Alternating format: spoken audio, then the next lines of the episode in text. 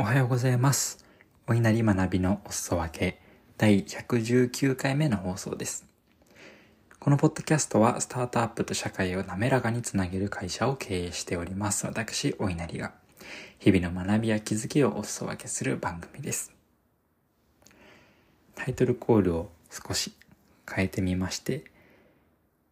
起業をしたのが9月の26とかになりますので、まあもう少しで1ヶ月ぐらいが経ちますね。まあホームページを作ろうとして、ドメインやらメールアドレスやら設定がうまくいかず、今よホームページが消えてたりするんですけれども、まあそんな日々を過ごしながらも、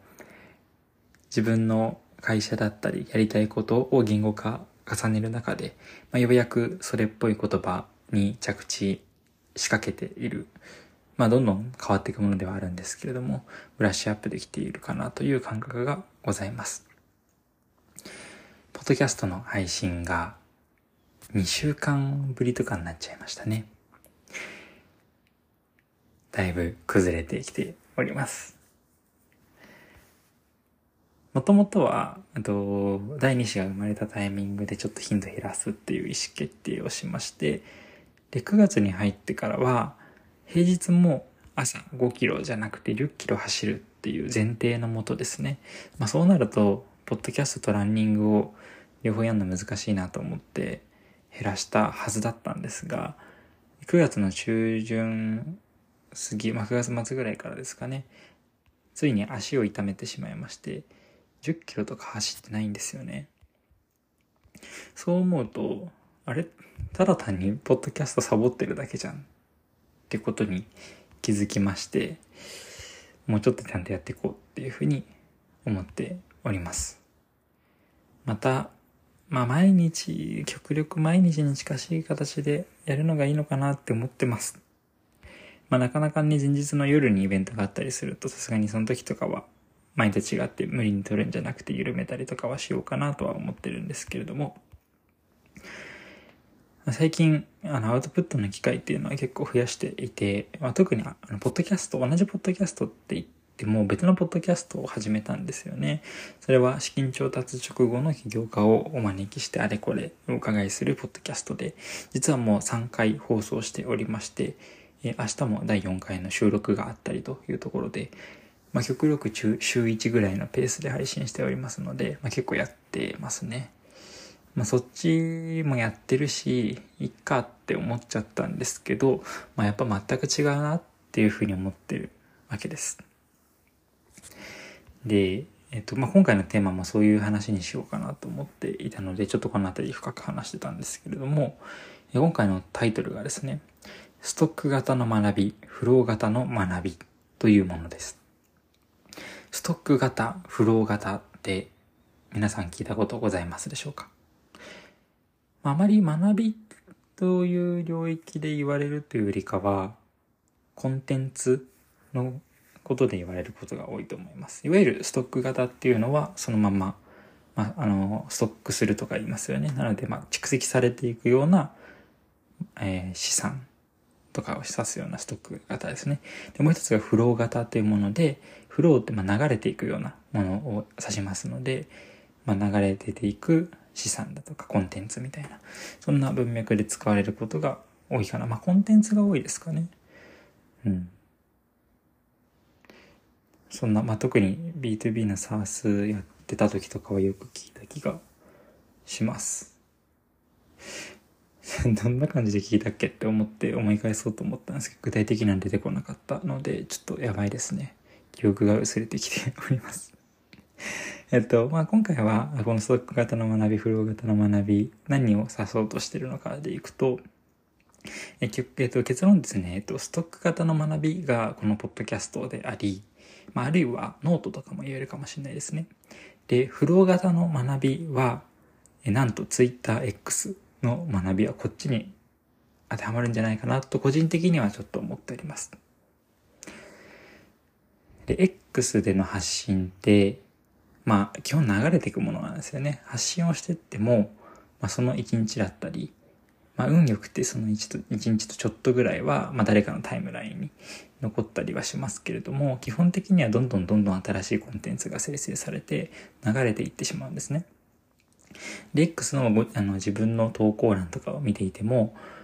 どんどん新しい投稿がま更新されていくわけですし、なんならリプライとかも表示されちゃうので、えー、過去のポストを見返すって結構難しいですよね。まあ、何かツールを使ってあのインプレッション順とかあのリアクション順みたいな形でソートすることとかはできるかもしれないですけれども、まあ、あるいは検索窓で from お稲荷さんとか打ってキーワードとか打つと過去のポストでできたりしますよね。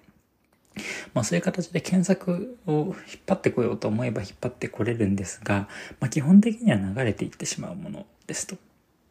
で、これは X の構造、仕組み上を流れていくっていう話でもあると同時に、えこれはなんか要注意だなって思ったのは、なんか自分の意識の中でも、結局 X でした発信って結構薄れていくよなってことを思いました。なんか、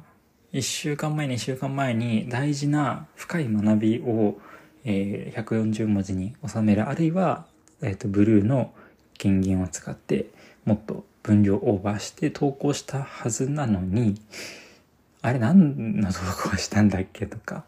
あの、まあ、した内容は覚えて、趣旨は覚えていても、細かいところどういうロジックでとか思考回路でアウトプットしたんだっけみたいなことを、えー、覚えてないなって思ったんです。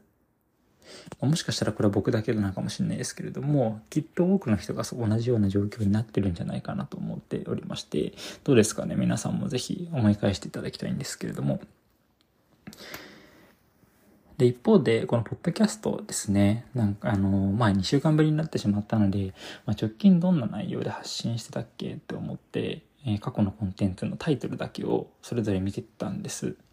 そしたら、比較的覚えてたんですよね。何を話したのかとか、どんなトーンで話したんだっけみたいなものを。で、えっと、そして、ポッドキャストの台本、えっ、と、なんて言うんでしたっけ、ネタ帳みたいなものを一応作って、気づいたベースで学びを置いてったりしたんですけど、まあ、2週間も取らなかったので、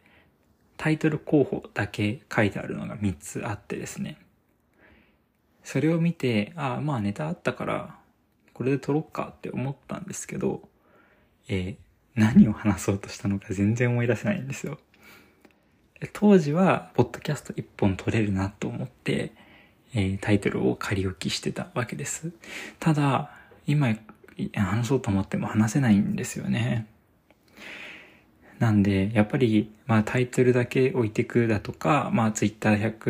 140文字とかで表現するっていうのは、まあ、ツイッターはね、なかなか難しいですけどね、あの、まあ、濃縮してアウトプットしてるんで、実質140文字以上の価値はあったりするものの、まあ、とはいえ、やっぱり、えー、フロー型のアウトプット、学びに近しい存在だなと思いまして、えー、こうして、ポッドキャストでしっかり語っていく、えー、コンテンツを一回作って、それをアウトプットしていくっていうのはすごく大事だなっていうふうに思いました。まあ、例えば今日のポッドキャストなんかは、あの、特に台本作成せず、バーって喋ってるわけですけれども、まあ、これでも結構意味があると思っておりますし、しっかり台本作る時もありますと。でも必ずしもポッドキャストが正義っていう話ではなくて、まあ、それだとかただのポジショントークですから、そうじゃなくても、まあ、最初にも少し触れましたけれども、まあ、ノートとか、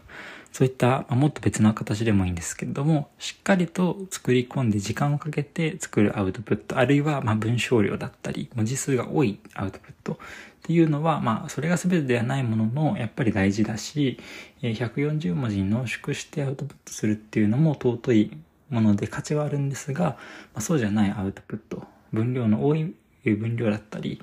うん、思考がたくさん出せるようなアウトプットの手法っていうのも、まあ、どっちも大事にしたいなと。まあ、そしてその、あの、校舎の学びを、ストック型の学びというふうに今回は置かせていただいて、えー、この、まあ、ストック型の学びも大事だなと思いましたと。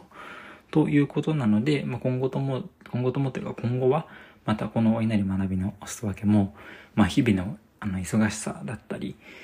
えー、他にもポッドキャストやり始めた、なんていう言い訳は置いといてですね、またやっていくことに非常に価値があるなと。まあ、せっかく学びが非常に多い時期を過ごしておりますので、ってことをまあ言いながらもですね、やっぱりこの2週間ぶりにポッドキャスト撮ろうと思ってネタに困ったんですよ。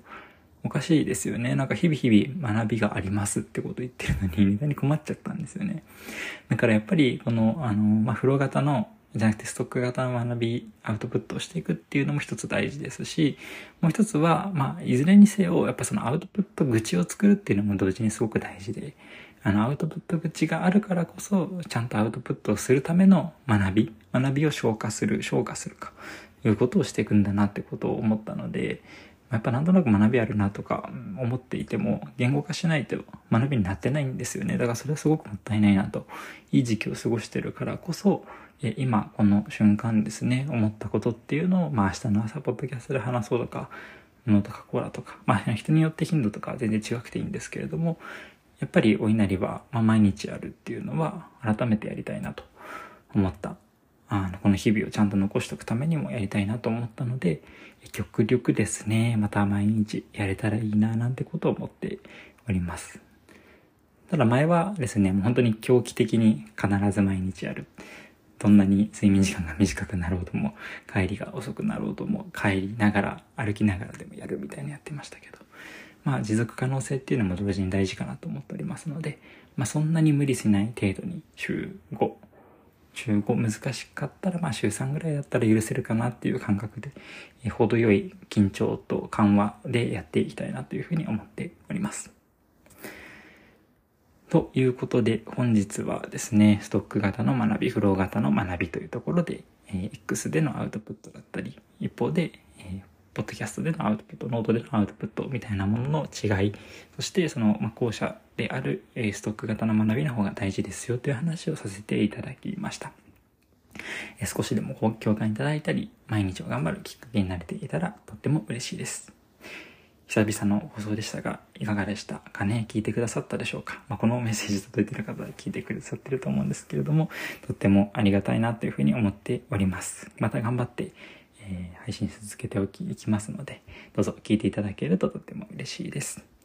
貴重な時間いただきましてありがとうございました。それではまた、えー、明日はちょっと厳しい気がするので、また仕分けになると思いますけれども、よろしくお願いいたします。それでは。